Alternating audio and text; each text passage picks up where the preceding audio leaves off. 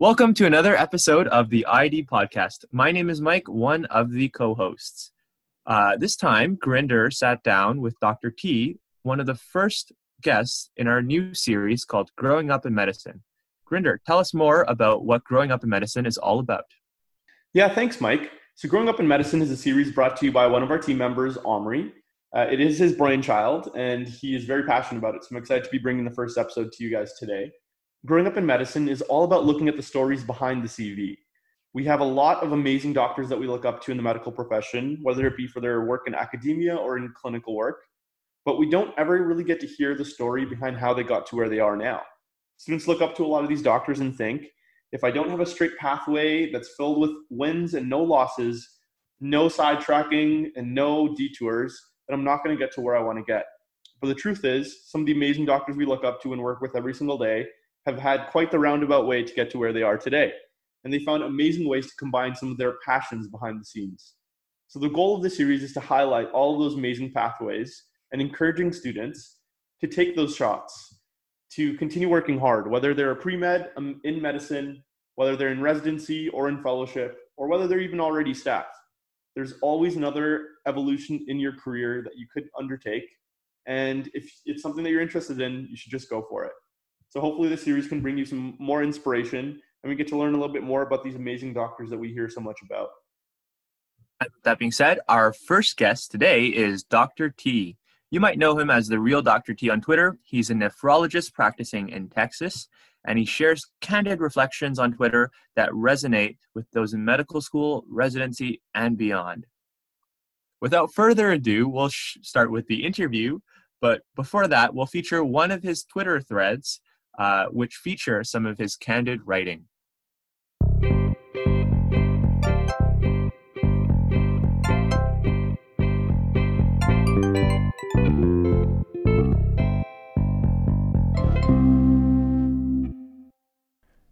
I turn off the lights. These bulbs are old, not the newer LEDs.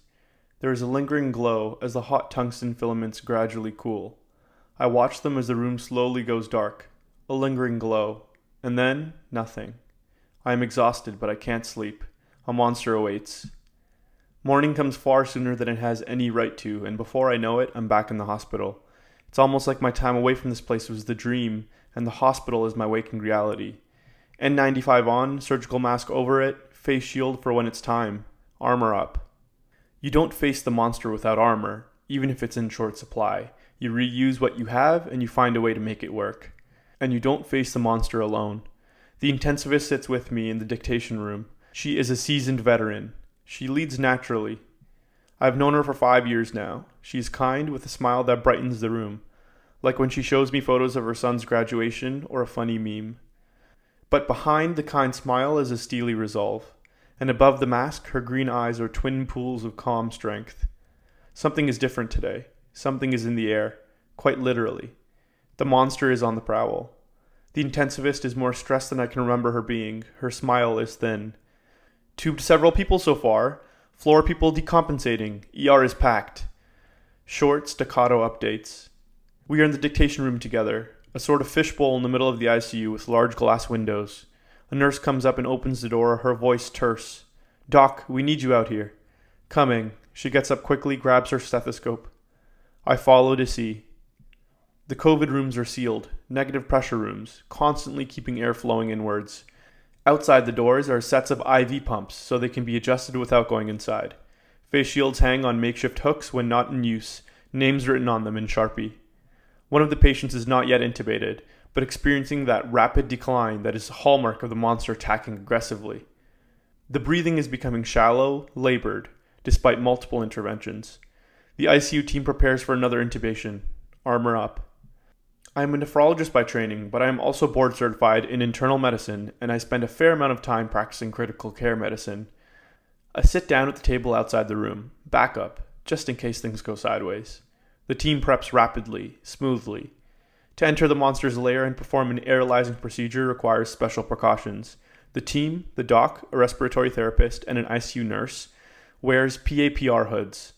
PAPR, powered air purifying respirator, running on batteries they put them on in silence. Once the PAPR is active, you can't hear much while wearing it. The whirring of the fan drowns out a lot of sound. To make sure they can hear each other, the team dials into a special number and tapes their headphones to their ears so they don't dislodge accidentally. Sitting outside the room, I dial into the line on my phone and I can hear them too. They enter the room, the door sliding slightly with a hiss. Now they're in the monster's lair. You got everything? Yep. I'm going to move fast. Ready to position. On it. They talk to each other with the calm efficiency of a cohesive team of professionals at the peak of their expertise. They talk to each other with the calm efficiency of a cohesive team of professionals at the peak of their expertise. I can hear the patient through their mics. She's gasping with each labored breath. Oh my god! Oh my god! Oh my god! Oh my god! Oh my god! Her voice is growing quieter, ominous. Sometimes when people sound quieter and calmer during respiratory issue, it's a sign of impending doom. You can't make noise if you can't breathe. The team moves rapidly. Etomidate, yes. Sux, in. The intensivist's eyes are keenly focused as she intubates. She's a mother, and just a few weeks ago, she was proudly showing me her son's socially distanced graduation photos. As I watch her team save a life, I wonder how I could make people see the risks that some have to take because the simple steps that others wouldn't. Afterwards, we are back in the dictation room. She reviews the chest x ray to confirm the placement of the breathing tube. Looks good. She exhales deeply, rubbing her eyes, then she looks up. You okay, Sayed? Did you eat something? Her empathy is her strength. Before either of us grab a bite to eat another emergency page, another patient beginning to succumb, the monster is raging like a wildfire. She opens a small packet of gummy bears and pops in a handful in her mouth. The sugar will help. Time to go. Armor up. The day passes in this way and turns to night. Not every life has been saved. People have died today. My fatigue is the kind that makes my soul feel shallower. I am hollow. The work isn't done, but it isn't ours anymore. Backup arrives in the form of an on call team. Before we leave for the day, I tell the intensivist I'm going to write about her. She's exhausted, her face marked with indentations of her PPE, but she smiles. Oh, really? Be sure to tell your readers to wear their masks. I nod. You got it. Time to go home. On the elevator to the garage, I run to the patient's respiratory therapist. I tell her I'm going to write about the day. I ask her if she has any messages. She nods, and her smile is faint. Wear your fucking masks. Distance. None of this had to happen. None of it. As I drive home, I pass a restaurant less than a few blocks from the hospital. It's packed, and I can see only a few masks as I drive by. The thought occurs to me the monster isn't just in those hospital rooms, everywhere. People risking other people's lives. I finally get home, get ready for bed. I turn off the lights. These bulbs are old not the newer LEDs. There's a lingering glow as the hot tungsten filaments gradually cool. I watch them as the room slowly goes dark. A lingering glow. And then nothing. A monster awaits.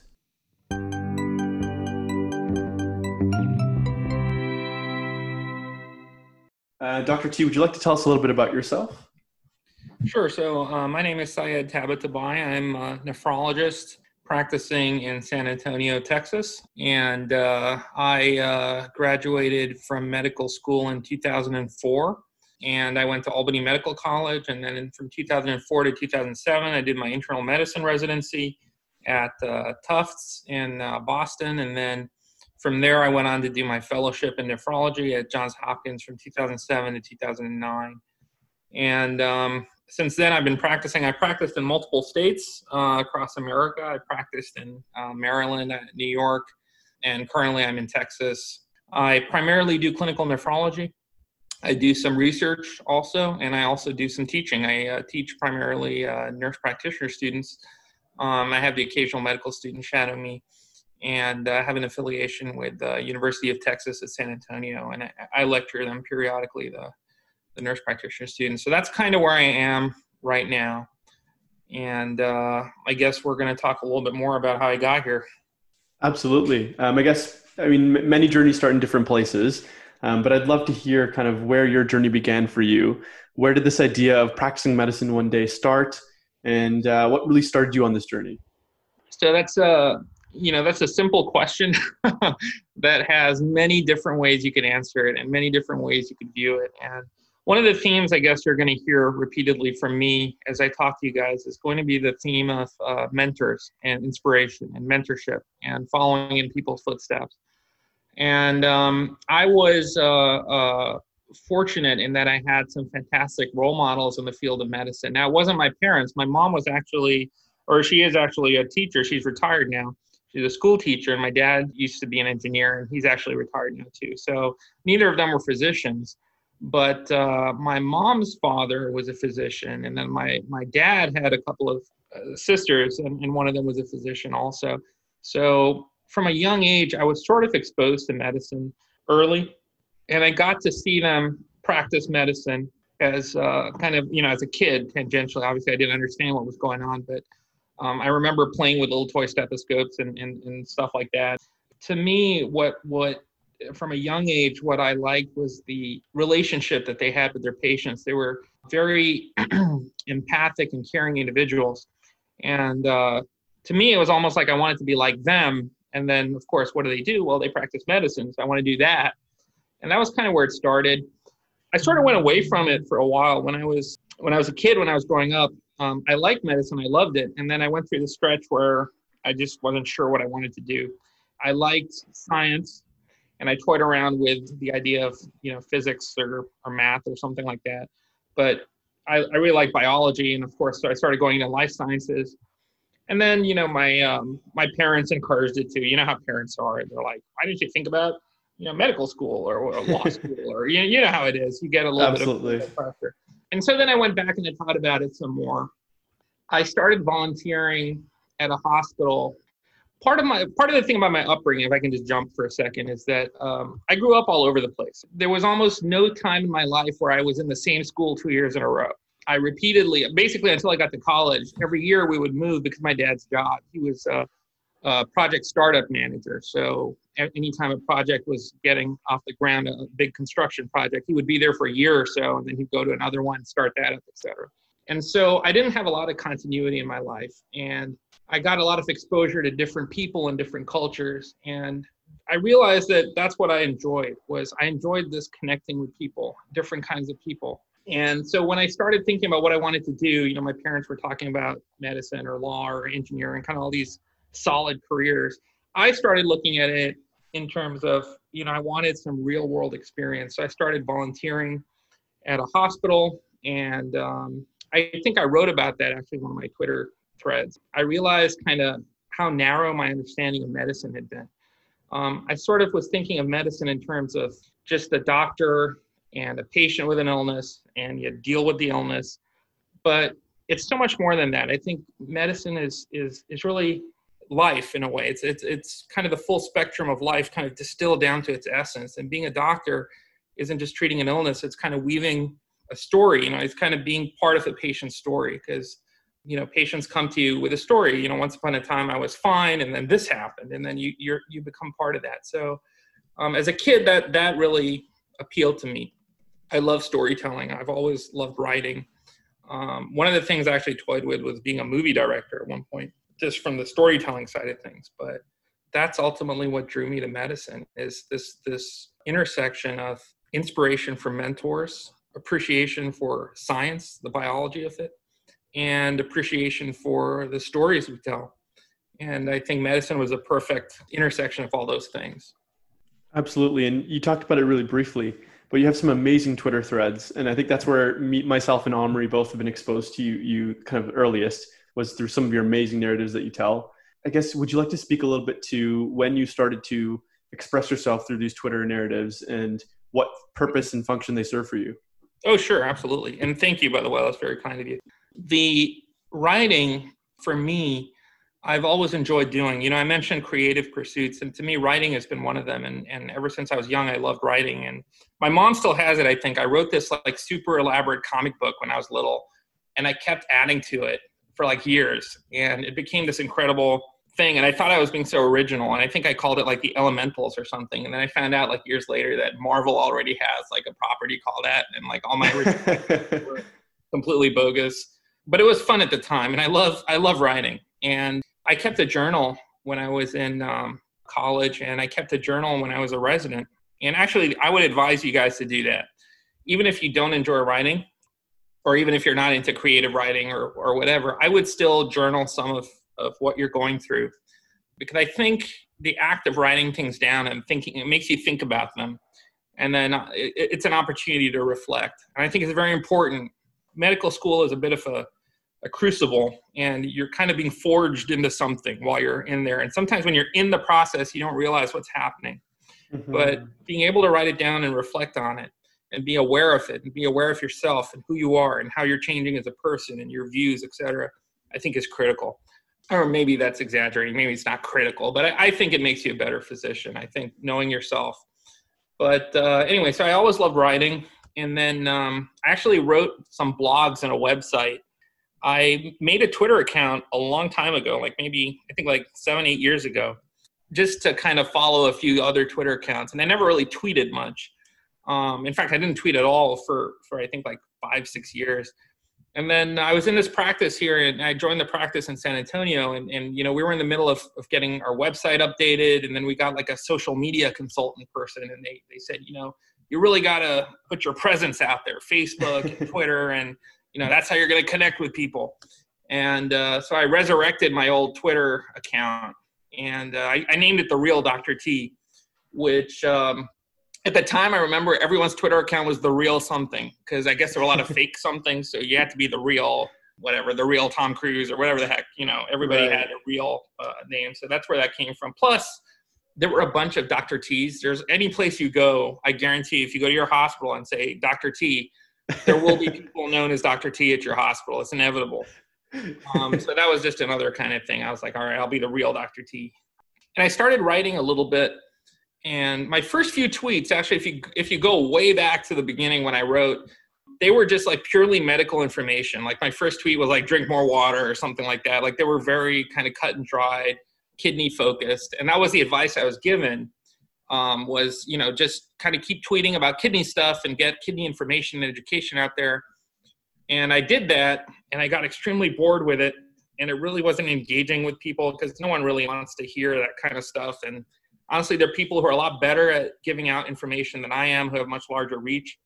So at some point, I think I just said to heck with this. You know, this isn't working. I think for for a year, I only had like five followers, and three were my family, my sister, and my parents, and uh, two were like these bots that I didn't know who they were. so I was like, you know what? I'm just gonna do what I like doing, and what I like doing is writing, and I like writing narratives, and I like exploring writing. And Twitter is kind of a, a, a funky, cool writing medium because of the nature of it. It's so constricted, right? It's so constrained. So I was like, well, let me try writing in this medium and let's see what happens. It worked out pretty well. I started writing these narratives um, about all sorts of things. If you look at the topics, there, you know, I, I write about burnout. I write about aspirin toxicity. I write about, you know, urine sediments. I write about death and dying, and you know, all sorts of things and it resonated with people. I think that the Twitter format actually made me a better writer because you know by na- by its very nature you're forced to say more with less. And to me, that suited my style. My writing style is very simple. You know, I, I don't use a lot of big words. I don't try and make things too flowery. I try. I feel like the impact is greater the more tight it is, the, the shorter it is. So right. a lot of my agonizing with Twitter is actually cutting things down. Most of my threads which is a series of tweets, start off at like 20 tweets and, or 25 tweets or 30 tweets. And then I'm ruthlessly cutting them down and cutting them down and cutting them down to get them down to the core of what I'm trying to say. And so um, I think people liked it. And then I also, again, I had good mentors. I had inspiration. Um, there's Dr. Kimberly Manning, who uh, goes by at Grady Doctor, and uh, she's fantastic. She writes these threads that are just uh, amazing. And uh, she was, in, I saw what she was doing. And then uh, there were people like Mark Shapiro who are amplifiers and who have their own podcasts. And, you know, the world of medicine is so vast and expansive. And um, the people like them really opened my eyes. So again, uh, mentorship and inspiration was important. Absolutely. And, and I think you said it best. The world of medicine is so large and kind of finding where your niche or where your place in that field can seem a little bit daunting at, at first, I can imagine. And we're kind of going through that stage right now. Um, and you, you mentioned mentors. I'd just love to go back to kind of what drew you towards the kidney. I know that there's this great thread of yours that says that you hated the kidney medical school and eventually oh you learned to love it. Um, and it was through a great mentor. So I'd love to hear that story a little bit.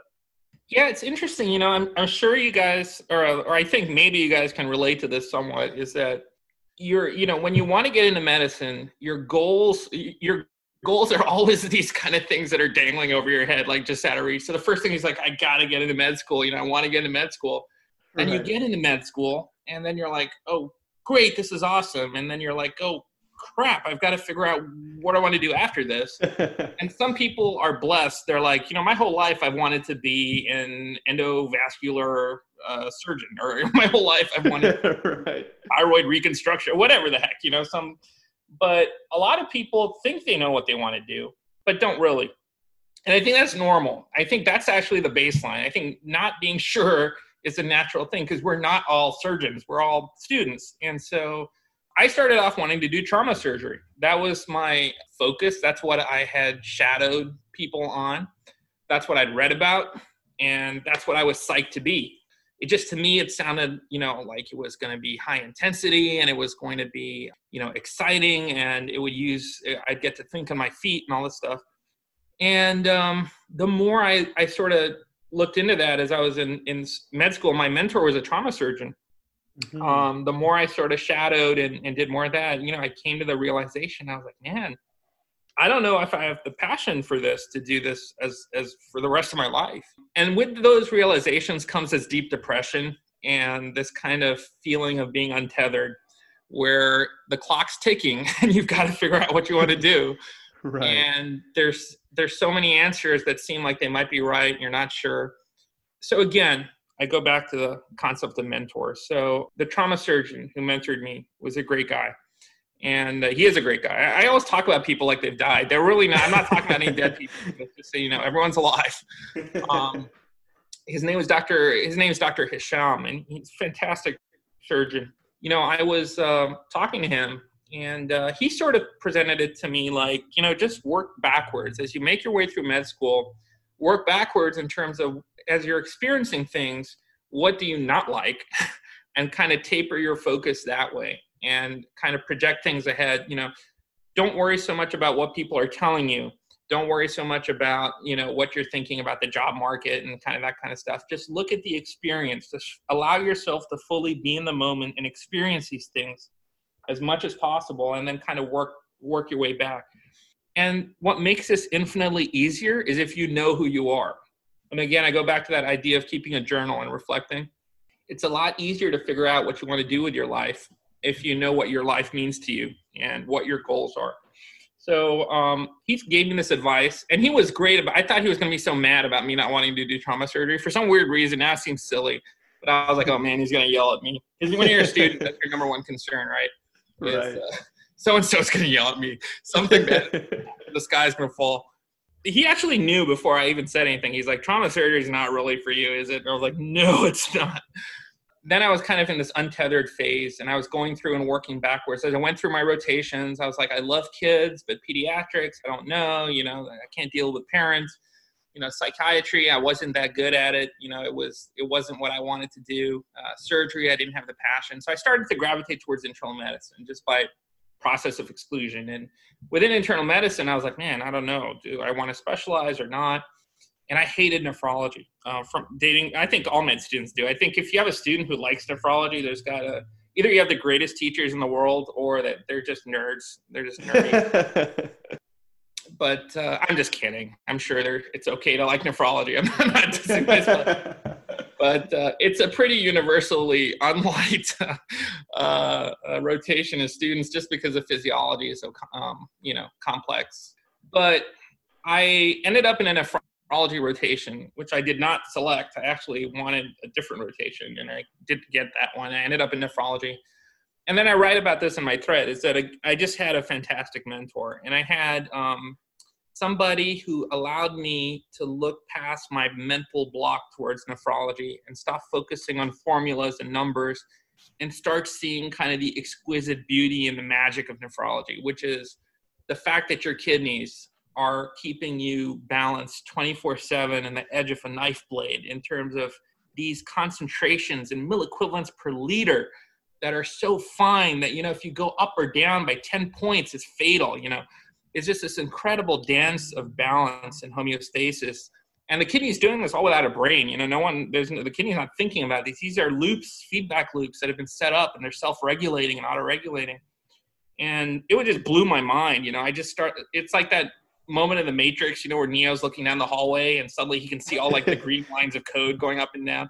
That's what it felt like. Then suddenly the formula started to make sense. You know, as you start to think about what's the kidney trying to do in this situation. And I just got so turned on to it. And then he gave me a consult to do on my own, which as a med student, you know, you never, never get to do. You're just so supervised. But I did the consult and I presented it to him. And he said, Yeah, that's perfect. I wouldn't change a thing and I was hooked at that moment. I was like, oh my God, this is amazing. And then uh, I noticed that any other rotation I did, all my focus was always on the kidneys. And I wasn't even thinking about it that hard. You know, I was trying to focus on cardiology, but I was like, eh, you know, I'm looking at that creatinine. I don't know, you know, or like I was doing surgery and, you know, I was like, oh man, they haven't peed in the last eight hours. And everyone's like, are you serious? You know, we're dealing with this massive fracture. I'm like, yeah, but there's no urine output. So at that point, I think I was pretty well sold on it. And this process took several years. I mean, it wasn't until I was probably late in my third year, middle of my fourth year, that I knew that I wanted nephrology. Fortunately, by third year, I knew I was focused on internal medicine. And then um, I didn't finally commit 100% to nephrology until I was through my first year of residency. I think at that point, it was pretty much for me was set in stone. Right. And I'm sure you've had some amazing stories on the wards uh, since you kind of finished your residency and continue working in this area that you're clearly very passionate about. But I also know that with what with no matter what specialty you kind of end up going with, there are going to be some tough aspects, some days that aren't as easy, some days a little bit more tough where you're faced with some situations that really make you stop and think. Um, right. I'd love to hear some stories maybe, or, or maybe just some times that you've spent um, in, in medicine that have been a little bit more difficult than the easier days? Sure. And actually, let me just uh, kind of in, in line with what you're saying, let me just backtrack for one second. My story is not the only story, it's not the only path, it's not unique. There are lots of different ways to get to what you want to do. And if you get through all of med school and you still don't know, that's okay.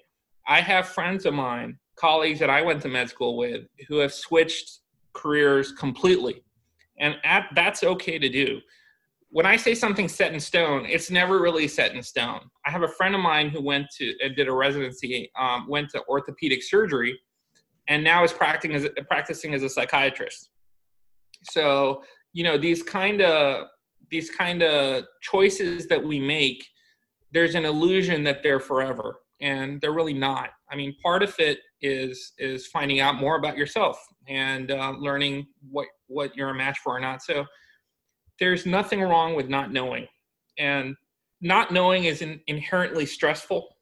But I think accepting that it's okay not to know and sort of letting um, you know there's a zen saying uh, muddy water let stand becomes clear sometimes right. letting things settle and and finding your way i think is is is okay. So I just wanted to throw that in there that, you know, I present it like you had to know what you were doing by this point. But the truth is, at no point do you absolutely necessarily have to know. Now, you may have to select something or make a choice, but, you know, no one is going to fault you for changing your mind or anything like that. Now, in terms of, of, of difficult things and, and, and difficult uh, moments, I think you're you're really not practicing medicine if you're uh, if you're coasting through and you're and you're not having any sort of difficulty. I think the obstacles in our path and the, and the, the, the mistakes we make are really what what hone us into into better clinicians. i I would say that I've learned way more from the mistakes I've made than all the times things have gone 100% smoothly. And you know, there's this saying in medicine, and as far as when it comes to procedures, you never really know a procedure until you have your complication, your first complication, right?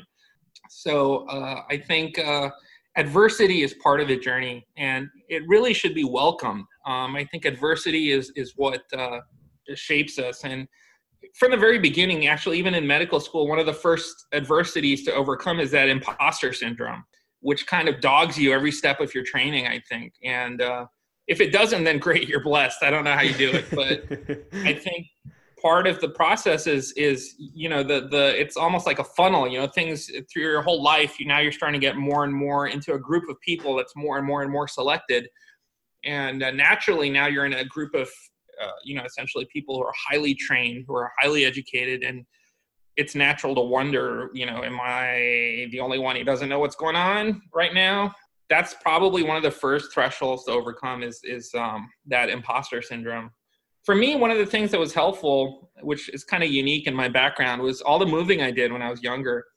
Once you're you've been the new kid in school, there's nothing that can ever scare you again in your life.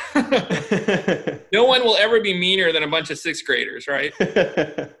so I was so used to being the new kid that I think for me that imposter syndrome um, it, it, would rear its head now and then, but I was pretty good at knowing myself and knowing my limits and knowing how I was doing it relative to everybody else and feeling comfortable in my own skin. But yeah, even nowadays, even like in, I've been in private practice now for, oh boy, uh, 11 years. And there are still days sometimes where I'm like, man, uh, you know, because I'm the buck stops with me, right? I'm, I'm the subspecialist. right. Like, kidney problem, I can't turn around and be like, you should see that guy um, yeah, so there are times sometimes where I get into an issue that's that's so complicated the answer is not clear and I think uh, imposter syndrome is, is something that never really goes away, but I think it uh, eventually you just learn to understand what you're really feeling. Because the truth is, you're not an imposter. All right? right. The fundamental truth is, you're not. You you are there because you earned it. You're there right. because you work for it. You're there because you're meant to be there so the, the really the key to imposter syndrome is understanding that it's not it's not a real i mean it's it's sort of a it's a false truth or it's not the the, the syndrome itself is is uh, based on something that's just not true. And i think once right. you get past that you're able to deal with it. But yeah you know adversity is is what shapes us. I think those of us who have a straight shot path that's completely smooth with no adversity I don't know that that's the kind of physician I want to be or I want to take care of me because not because they're not knowledgeable, but because I think the natural course of life is one of, of adversity and obstacles. You know, I, I think very few people live lives that are that are completely smooth in terms of their paths. You know, it's not like I ever aced every exam I took. You know, there were exams I took in med school where I was like, oh man, I thought I did way better than that. What the heck happened? you know, and, and there were some exams where, you know, I was sweating and, and I was like, man, you know, and there goes imposter syndrome again, right? But I think that that's, that's okay. And there, again, there are very few of us who are going to ace every exam. The key thing though, and again, this is repeated theme. I, I do this in my writing and my Twitter threads. I repeat themes. If you ever read my threads, almost always one or two of them are repeated tweets that are almost word for word repeated and that's kind of where the truth is and and this idea of knowing yourself adversity is a great tool for insight adversity is is kind of um it's a lens and if you focus it just right mm-hmm. focus it inward you learn more about yourself and you grow and every time you stumble that's an opportunity to to, to pick yourself up and get stronger with it mm-hmm. and uh, not all adversity is something you overcome on your own there's not there's no shame in asking for help. There's no shame in acknowledging that you're struggling. And you know, this isn't something that you have to just walk this path by yourself. You're walking it with a whole bunch of classmates. You're walking it with mentors who walked it before you. One of the things we don't do that well in medicine is reach out, uh, reach out for ourselves and reach out to each other. So I think that's something we need to just as a as a culture we, we have traditionally been very hierarchy based and you kind of you know i went through hell so you're going to go through hell too and that's the way it's always been kind of mentality and i don't think that helps anybody so that's something that we have to overcome together but yeah i think that's uh, a part of it absolutely um, i think you touched on a lot of these things about putting yourself into places where you know you might be a little bit less knowledgeable some places where you're taking risks and you're kind of forcing some adversity onto yourself right. and i know that you wear a lot of hats yourself as well outside of just medicine I'm right. wondering if uh, what sort of things are you up to right now? What places have you been kind of pushing yourself to grow and explore some new areas of yourself? I know you do a lot of writing on Twitter, but you also do a lot of writing outside of Twitter. Uh, right. Would you like to talk a little bit about that? Yeah, sure. And and uh, that's a great point that you bring up. I think it's important to push your your limits and your boundaries a little bit. I'm a great example. I hated nephrology, right? If I had stuck to my comfort zone, I would have never taken that rotation. And who knows what right. I would be doing? Um, hopefully, still medicine, but who knows? You know what what specialty or what you know how how happy I'd be or what my mindset would be. Nephrology was outside my comfort zone. You know, writing for other people to read was outside my comfort zone. I always wrote journals for myself. I never wrote stuff that other people could read. I mean, I did write some magazine articles and reviews and stuff like that, but not this kind of intimate personal stuff. And mm-hmm. uh, I think pushing yourself to go outside your comfort zone is where adversity happens, it's where growth happens. And um, you're absolutely right. And that's important. Do the rotations that you know that are things you like doing or things you want to do. And then do mm-hmm. some rotations that are things you would never do in a million years. Try stuff that and this is the opportunity in your life. This is med school. This is you know you don't think of it. We're kind of doctors. We're very kind of conservative when it comes to risk taking and that's fine when you're dealing with a patient and whatnot but for yourself it's okay for there to be some risk in this endeavor because by putting yourself at risk you make yourself vulnerable and when you're vulnerable that's when i think you're you're open to growth i think when you're feeling confident and fully armored and you're a tank and you're invulnerable i don't think that person is doing a lot of growing so Right. Um, that's that's that's true. And so right now, what I'm doing, a big part of what I do as a nephrologist is dealing with end of life because a lot of my patients, you know, advanced kidney failure, are are older patients. And uh, one of the things that was tough for me as I'm fairly young, you know, I was the youngest member of my med school class. I was 19 when I started med school. Yeah. And um, you know, it was always tough for me to sit down with with patients who might be, you know, 50, 60 years older than me and have a heart to heart about the end of life. You know, like who am I to talk to them about, you know, the inevitability of something or the depth and breadth of life, you know. It was always a difficult conversation. And so one of the things I did to push myself outside that comfort zone was I gravitated towards palliative care. And I said, okay, you know, this is uncomfortable for me. I'm going to keep having these discussions and I'm going to learn from people who do this. And, um, you know, I made friends with some folks in the palliative care side of medicine. And I actually did work as a palliative care director for a, a hospice company for about three years. Mm-hmm. And, um, you know, put myself in this position to take care of these patients and understand what it meant.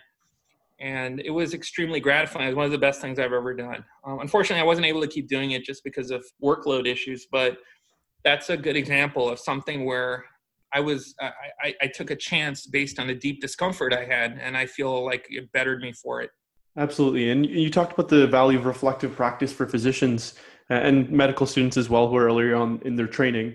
Um, I'm curious if you've used any of these reflective uh, practices with your patients at all, uh, especially ones that are kind of at the end of life that you, you were just talking about. One of the things that I've noticed about myself, the longer I've practiced, is uh, when I started out, you know, when I was fresh out of med school and I was a resident, a lot of my patient encounters were about me transmitting information to the patient. I was like, all right, here's my plan. I'm going to go in there. We're going to talk about this. We're going to talk about this, and we're going to talk about this, and right. we're going to implement this plan. Then we're going to go. But the longer I've practiced medicine, the more my plan and my interaction with patients is okay, I'm going to listen. I'm going to start off listening about this. Then I'll talk a little bit. Then we'll listen about this. And I think that reflection, it's, you know, one of the big issues in medicine is is we're constantly in this time crunch, right? Right now you have the luxury, and I encourage you to utilize this luxury. No one has more time to spend with the patients than medical students, right? You're right. going to have fewer patients, you'll have fewer responsibilities, you'll have more time to get to know your patients.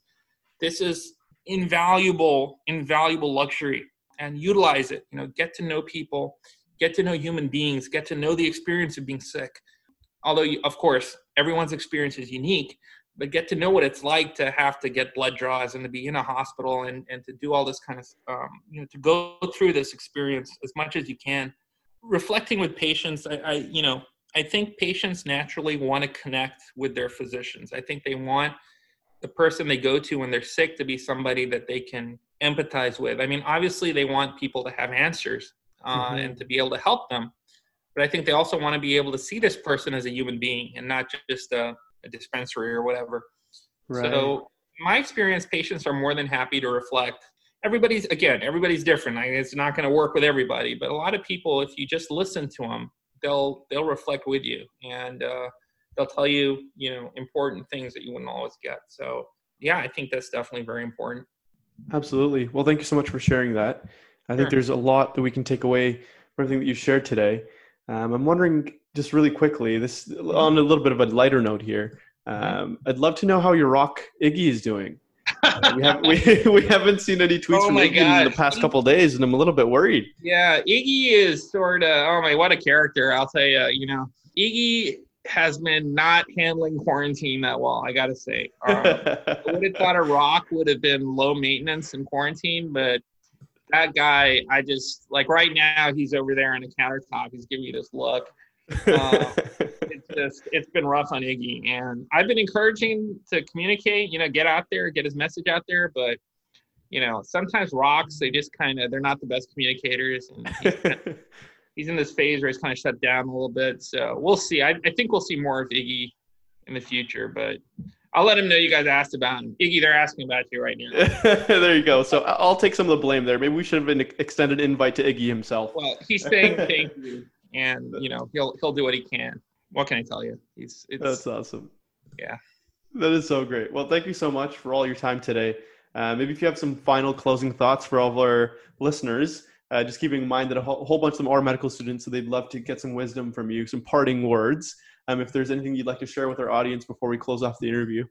Oh my gosh, that is uh what to choose. There's so much stuff I'd like to say to you guys. Um because I remember what it was like to be there, you know. You're going to be okay. You're going to be okay. This process will cause you to question why you're doing it. It'll cause you to question if you're right for it. It'll cause you to question your future in it.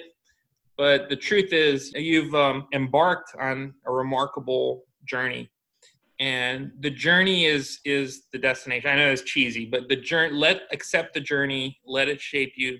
It's okay to be vulnerable. It's okay not to know. It's going to be all right. And i think i honestly think the future of medicine is in great hands. You know all the students i interact with are just fantastic and i think you guys are are going to carry the torch and do it better than we did. You know obviously we have a lot of problems in medicine a lot of systemic problems that people are finally talking about for the first time I think you guys have an, an unparalleled opportunity to change the way we've done things for a long time. So don't be afraid to seize that opportunity and don't be afraid to get uncomfortable. Thank you so much for those words. Um, and I'd also like to say sometimes the most important sayings are cheesy for a great reason, and that's because there's some inherent truth in them. Um, and I think that your words ring absolutely true with all of our listeners. So thank you so much, Dr. T. Sure, no problem. My pleasure. And you know, I'd be happy to talk to you guys again, or if uh, anyone needs to reach out to me, my my Twitter account um, at the real Dr. T. I respond to all messages, um, unless you're a bot, in which case I'll still respond, but it won't be nice. So feel free to reach out. Awesome. And we'll make sure to include that information as well in the show notes below, as well as on our website. So please do connect with Dr. T at the real Dr. T on Twitter. All right, thanks so much, guys.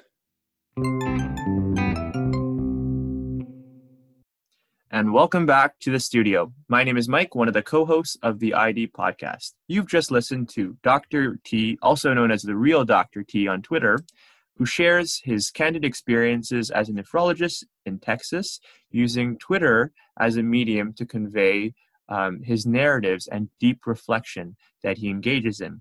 I think what really stood out to me from the interview is how his Twitter narratives are not only a way for him to reach a broad audience, of medical professionals and and also the non-medical community on Twitter, um, but also kind of how he emphasizes deliberate reflective practice as a tool that medical students can use now, um, and I'm certainly reflecting now uh, because medical education is so um, broad and involves so many unique experiences.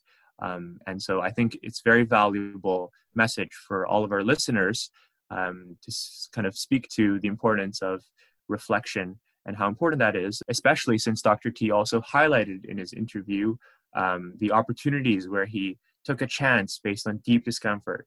Uh, he said something like, Where adversity happens is where growth happens. And I thought that was a very powerful quote that resonated with me. Searching for areas of weakness and wanting to find opportunities to improve on them and possibly find a new area of interest, like palliative care in his journey as a physician.